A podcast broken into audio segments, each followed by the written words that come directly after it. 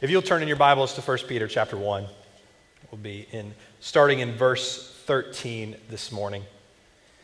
Uh, we'll be reading it in sections, so just keep your finger there. Uh, as you're turning there, I, I want to point something out. Uh, holy or holiness uh, is a word that we church folks uh, tend to toss around quite a bit. Uh, we read in the Old Testament about God's holiness. Uh, we read about the tabernacle and the Holy of Holies and the temple, all of those things that we recognize from Sunday school or, or wherever we may have picked up on those. Maybe you even think about the burning bush. That's when I, when I hear holy, I think of Moses approaching the burning bush and the burning bush saying, Take your sandals off, for you are on holy ground. And so Moses had to do that. And so us church folks have this idea of holiness in our head, and it's told through these Bible stories, right? Maybe you're unchurched, though, and you think of the word holy, you may think of various holy sites around the world. For instance, if we went to India, uh, there are numerous holy sites. Uh, there are thousands upon thousands of holy sites. There's a new one every day uh, in Hinduism. So uh, you may think of that. Or maybe uh, your relationship with the word holy is just a preceding word that you follow with another word. So, like holy cow, holy moly, and a bunch of other stuff that I don't want to say from the pulpit because I like my job regardless, I think we can all admit a little bit to having a good understanding of holiness, but maybe not a good understanding of how that plays out in our lives as Christians. What does holiness practically look like? How do we walk in holiness? Well, I think the passage today that we're looking at uh, will clear the air on, on what we, how we view holiness and how we live it out. To catch you up to speed, we are doing a sermon series on being exiles. Uh, and what that means is that we are separate from the world. We are being sent out. Uh, we are not on, in our home, but we are also here. We're living here among the people to spread a message. God has sent us on that mission. So, in this passage today, we're looking at uh, what Peter gives a definition uh, of what holiness looks like, looks like in the life of an exile. So let's read verse 13 and then we'll uh, go through this passage together. Here's what it says Therefore, preparing your minds for action and being sober minded, set your hope fully on the grace that will be brought to you at the revelation of Jesus Christ. Peter begins this passage with a reference to what we looked at last week. I, I told the previous service. Many of us who grow up in church, we hear this phrase, what's the therefore therefore. Uh, I know I get, ter- get tired of hearing it, but it's, it's important, right? What is that therefore at the very beginning of the passage? Therefore, what is it talking about? What is Peter referencing? Well, he's referencing what we just studied last week, where he says the culmination of the Old Testament, the prophets, the law, the writings were all written for you, the church. So, with that in mind, with what we know, with how Christ has been revealed to us, through the Old Testament, through the prophets, the law, and the writings. Buckle your seatbelts. Get ready. Be sober minded. Be focused on the grace that God has given you. Why is he saying to be buckle your seatbelts? Let's continue to read on. Verse 14 says this As obedient children, do not be conformed to the passions of your former ignorance, but as he who called you is holy, you also be holy in all your conduct. Since it is written, You shall be holy, for I am holy. And if you call on him who, as Father who judges impartially, according to each one's deeds, conduct yourselves with fear throughout the time of your exile. Peter starts uh, this passage uh, asking us to be obedient children, and that he references an Old Testament passage be holy for I am holy. And now this is a, a, passage with a little bit of weight to it. If we look back, we look back at the Pentateuch, the first five books of the Bible, this phrase shows up quite a bit Be holy, for I am holy. Be holy. And it always happens right after a law is given. So God is, is telling his people, the Israelites, be like me. So if Peter's quoting the Old Testament, in the New Testament, that should give us a clue. And that clue is holiness hasn't changed. It hasn't changed. Israel's goal was to be almost like exiles in the land they were in. They were to spread the gospel, so not stop the gospel, but spread the name of Yahweh, spread his dominion across the entire world. And they were to do that by being a holy and set apart people through their character, through their actions, through their behavior. All of the things that God asked Israel to do were a simple mission spread my name and be holy. Well, obviously, we know they didn't really match up to that standard. But the standard is still there. In fact, Peter, by quoting this, has a holistic view of what holiness is according to the scriptures. And really, this is nothing new, even in the Israelites' time. Before that, Adam and Eve were given a command to take dominion over the earth, spreading Yahweh's name across the earth and the Israelites, and then the nation of Israel, and so on and so on and so on. And now we come to our time. As believers, as exiles, we have the same mission spread the name of the Lord, mirror his character. And honestly, this is not anything new. Remember, Jesus even says, If you love me, you will follow my commandments. God's plan for his people has never changed because he never changes. Let's read on. Verse 18 says this Knowing that you were ransomed from the futile ways inherited from your forefathers, not with perishable things such as silver or gold, but with the precious blood of Christ, like that of a lamb without blemish or spot. He was foreknown before the foundation of the world, but was made manifest in the last times for the sake of you, who through him are believers in God. God, who raised him from the dead and gave him glory, so that your faith and your hope are in God. While we have the same mission as Israel, as ancient Israel, we have what ancient Israel, the law and the prophets, all pointed toward. We have Jesus you and I can go beyond the futility of our own righteousness. You and I can move past what this world places worth upon silver and gold. Brother and sis- brothers and sisters, we have Jesus.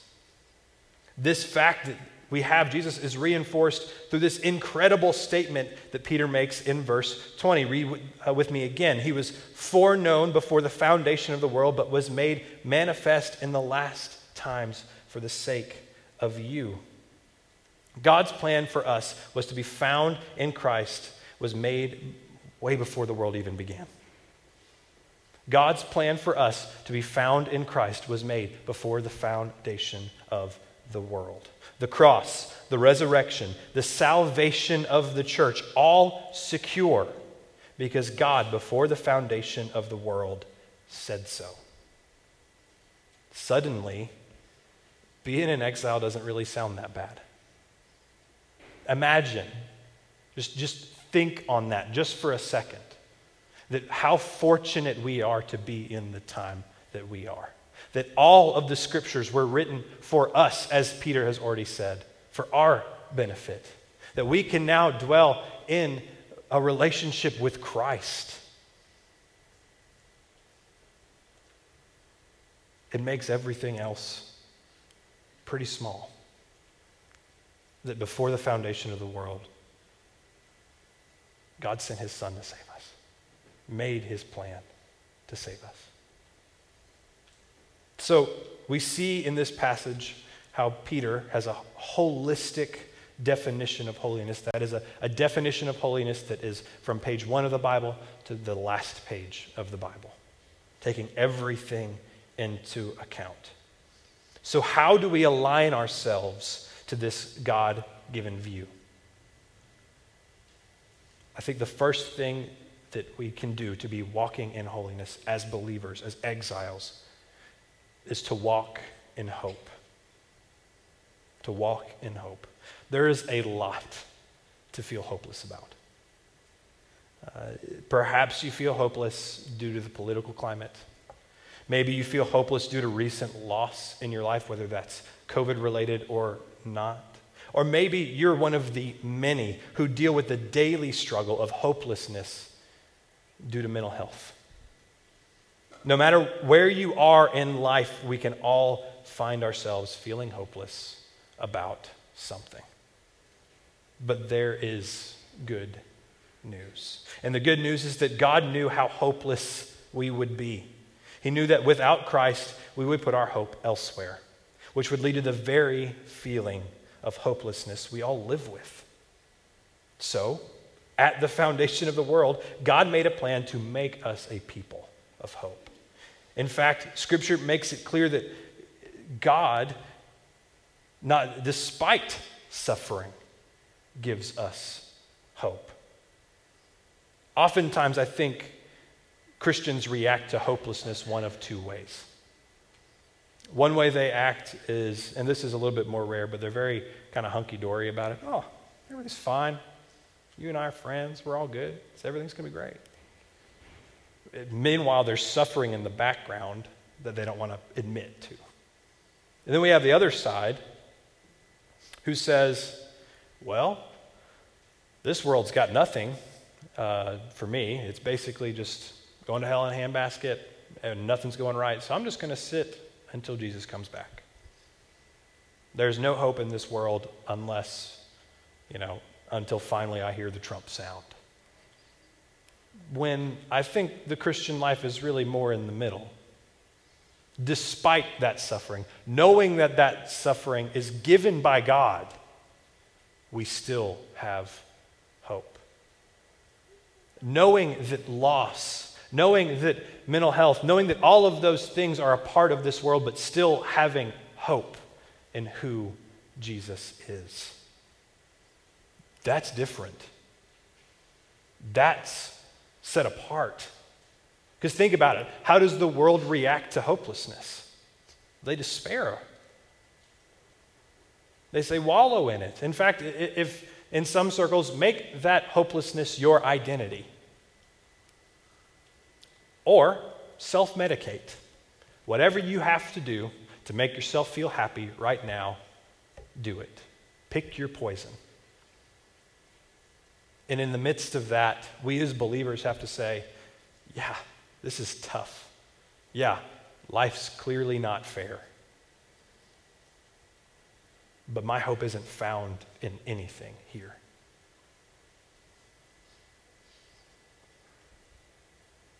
As exiles, we should know that suffering isn't pointless. We have a hope that is future oriented in Christ's coming back, presently felt in Christ's work in our life, and previously secured at the foundation of the world.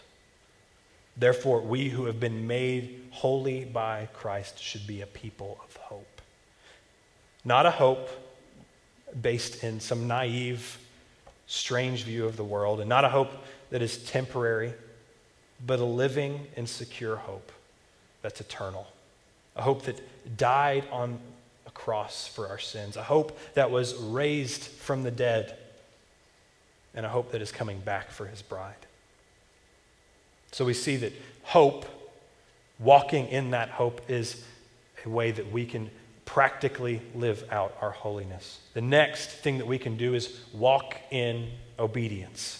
I'll draw your attention back to what I said earlier about God's holiness and his plan for his people. Remember, the standard for holiness hasn't changed. The standard is to be holy as God is holy. This requires us to take some action. As believers, we're to imitate Christ. Christ even makes it clear that following his commandments is what believers do. As I quoted earlier, if you love me, you will keep my commandments. Christians should strive to be holy through their obedience to God. And more often than not, this requires us to be extremely different from the culture that we live in. In a culture that accepts sin and even maybe even encourage it, we as exiles from that culture must strive to reject it. In a culture that encourages always to do what is best for you, we have to strive to hold one another's interests ahead of our own. Make no mistake, Christian. Our obedience to Christ will set us apart from this world. We who have been made holy must be obedient to the one who made us holy in the first place.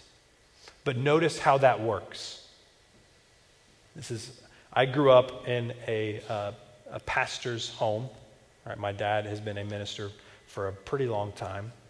Uh, so we had, you know, the Ten Commandments hanging up, and we had the, I mean, if it's, if it's tacky Christian, you, it was in my house, all right? The music too, all right? So it was almost as if we created this culture around, if we weren't careful, earning holiness.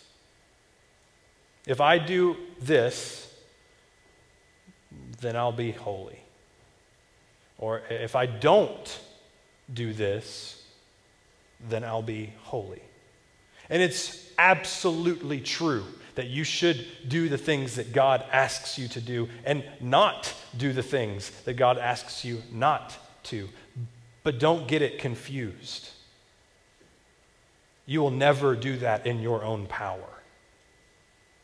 Our obedience stems only from the holiness that God gives us from the Holy Spirit, only from the power of the cross. There is nothing we can do to make ourselves more holy. Christ made you holy the day he came into your life. Finally, the last definition of what it means to walk in holiness is to walk in grace. I went to a very small college in the panhandle of Florida. Um, it is as scary as it is. All right. If you've heard stories about the panhandle of Florida, they're all true, every single one of them. All right. And unfortunately, probably half of them have my relatives in it. So, anyways, went to the small Baptist College of Florida in the middle of the panhandle. And the first year, you had to live in your dorm, as many colleges require. Well, one of my friends completed his first year and was going to move into an apartment. He was going to have his own space. He was super excited. He also happened to inherit a, uh, a couch, one of those really nasty dorm couches that everybody got in college. Uh, but he wanted to take it with him because you know it was his couch. Unfortunately, he drove a Honda Civic. So Honda Civics and moving couches don't mix. Uh, he had a friend across the hall who had a truck, and he said, "Hey man, do you mind uh, if we load this up in your truck and we go and take it to my apartment?" He was like, "I don't mind, but I've got class in like five minutes, so here's the keys." just take the truck, load up the couch, and go. He's like, well, that's awesome, man. Thanks. So he did that, loaded the couch up, took it to his apartment, unloaded it, and thought, you know, this guy just gave me his keys to his truck, just handed him over. That's awesome, an awesome friend. I should really repay that. You know, I'll fill his gas tank up for him. You know, it's a great thing to do. So he does that. He's driving home, looks in the rear view mirror and sees a lot of black smoke coming from the tailpipe. A lot. Kind of concerns him. Pulls over, calls his friend. He said, Hey, man, has this ever happened? I mean, is this normal? He's like, No, that's never happened. I'm not really sure what's going on. They kind of continue to talk a, a little bit, and, and, then there was an awkward pause on the phone. And the friend who owned the truck said, You filled it with diesel, right? mistakes were made. Of course, uh, those of us who know, uh, if you fill a, a diesel engine with regular old gasoline, you're going to cause some issues. And those issues are going to last, uh, well, they're going to cost a lot, right? Possibly even replacing an engine. So it's safe to say, in, in, in specific vehicles, the right fuel is required for it to run properly. Well, the same can be said of the Christian life. If improper fuel is used, damage can be done and it's going to cost you. Without grace, following Christ is a vain pursuit. The hope that we just talked about, the, one, the hope that is a, a mark of one who is holy, is lost without grace. The obedience to the law of Christ is absolutely futile without the grace of God given to us through the cross. Not only things are not, uh, are not they're not possible, they're, they're unsustainable. Think for a moment about the Christian life that isn't dependent upon grace. Our reason for obedience stems less and less from the gift that God has given us, and we begin to rely on our own ability to follow the law.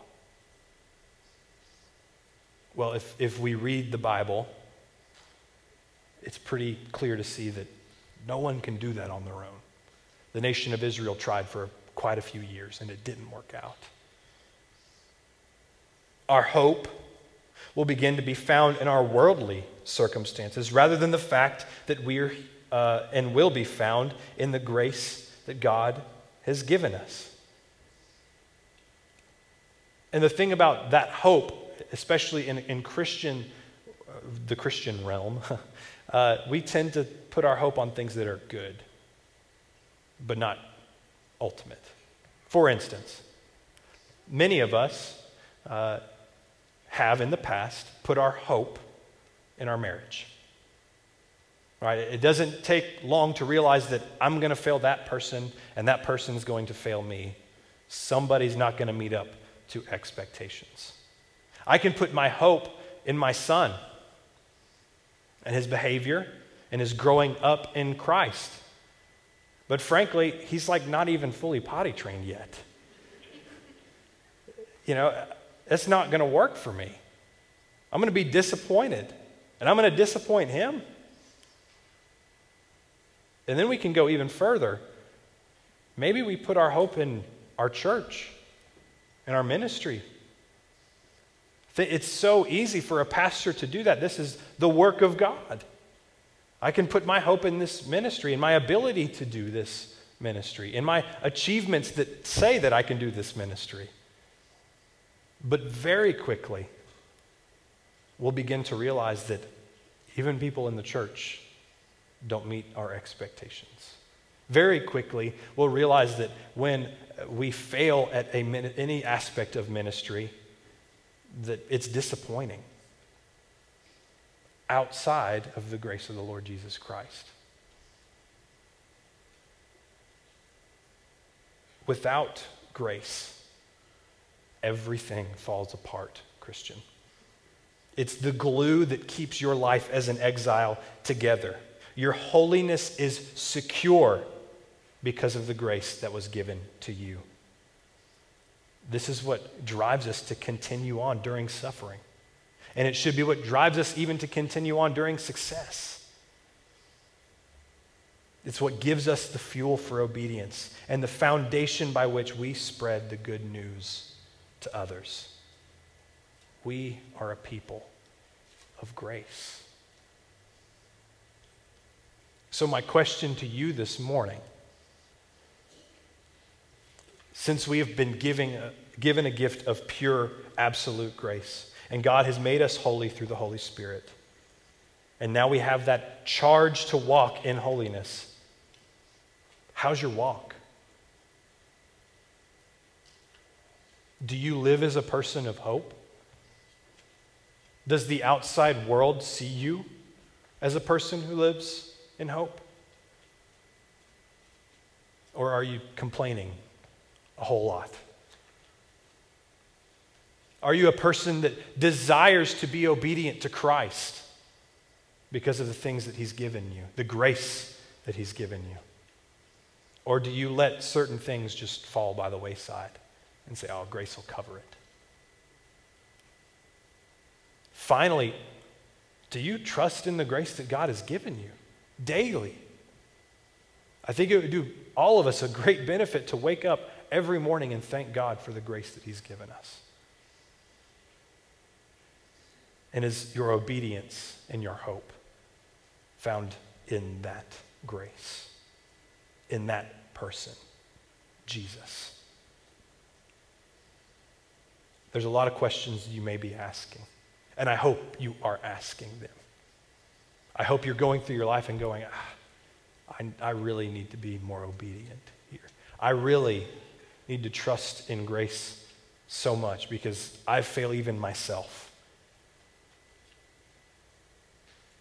And man, I really need to live as a person that has hope, that shows the world that I have.